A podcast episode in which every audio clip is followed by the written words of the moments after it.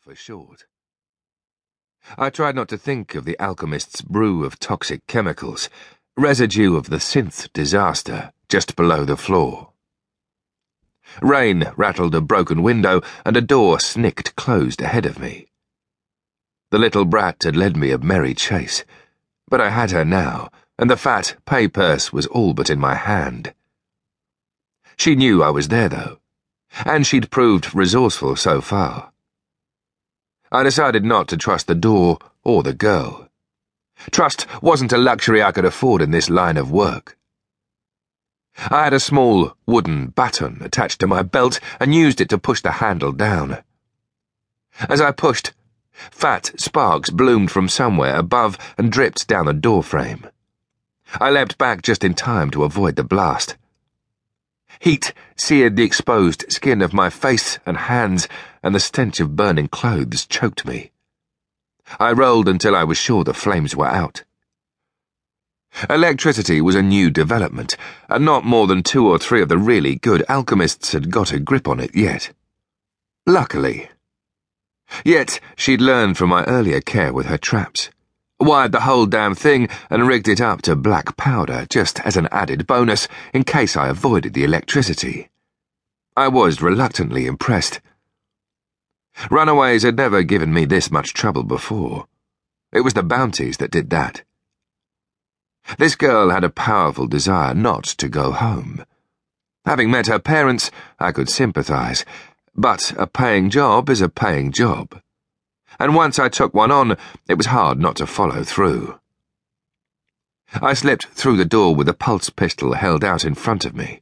The room was dank and gloomy, lit with fifth hand light bounced down from better areas far above.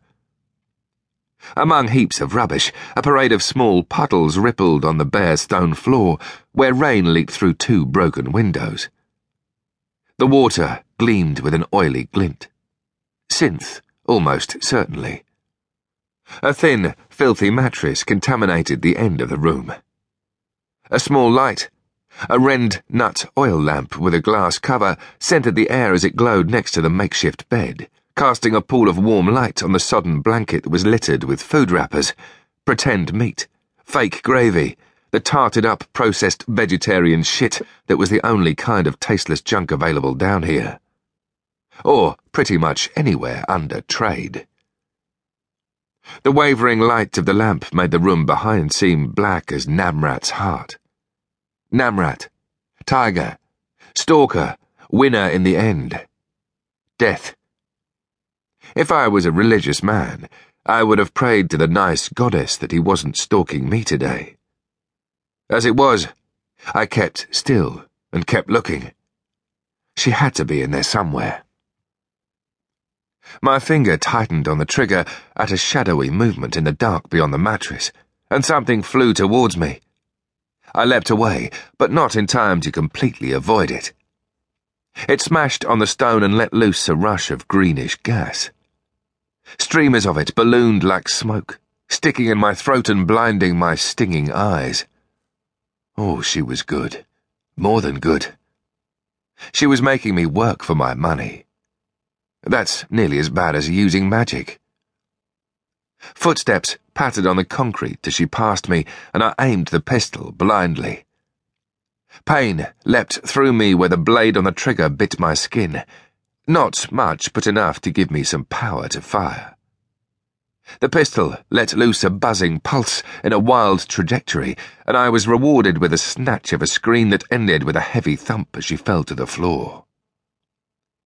I took a few moments to drag myself away from the gas, wiping my streaming eyes and coughing it up. Finally, it began to clear, helped by the breeze from the broken windows, and I could see her. She was stretched out in an ungainly pile, face down in a puddle. Before I did anything else, I cuffed her. She'd given me too much trouble already. I wasn't taking the chance of her escaping now, or maybe pulling something else out of her bag of tricks. I rolled her out of the puddle, saw to my bleeding thumb with a quick bandage from the stash in my coat, and had a look around as she came to. It was, quite simply, a shithole. Walls crumbling where they hadn't been.